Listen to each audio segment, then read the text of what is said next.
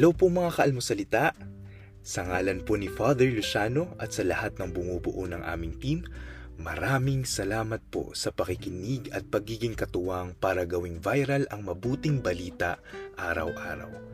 At para po masuportahan pa ang mga programa ng aming ministry, kumakatok po kami sa inyong mga puso para sa mga donasyong maaari po ninyong ipadala sa bank account ng Almusalita. Tingnan lamang po ang show notes ng episode na ito para sa mga detalye. At panghuli, please follow, like, and subscribe to this podcast para maging updated po kayo sa mga bagong episodes na aming ilalabas. Huwag po kayong mahihiyang mag-message sa aming Facebook, YouTube, TikTok at Instagram accounts kung kayo po ay mayroong mga katanungan.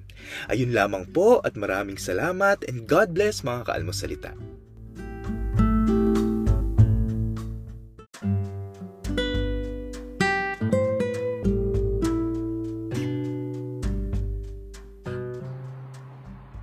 Magandang araw sa inyo mga kaibigan. Itong ating almusalita sa araw na ito, May 22. Ang ebanghelyo natin ay John 16:29-33. Sabi ni Jesus, "I have told you all this so that in me you may have peace.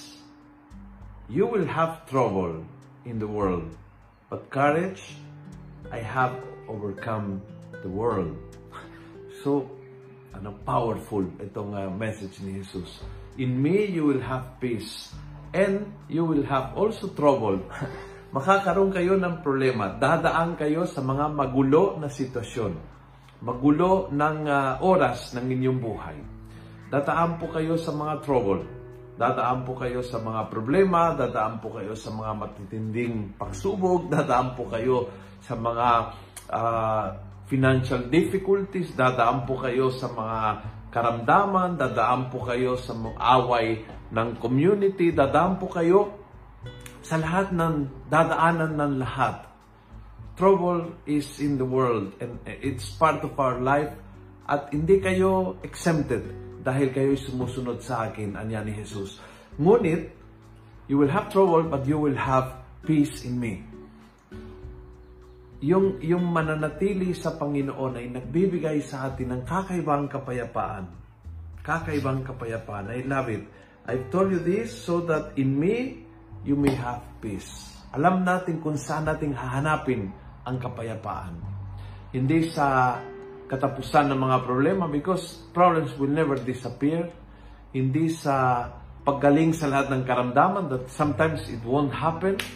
Hindi dahil magiging sagana financially because sometimes you will be okay, sometimes you will have troubles. Saan hahanapin ang malalim na kapayapaan sa Panginoon? Remember, I have won the world.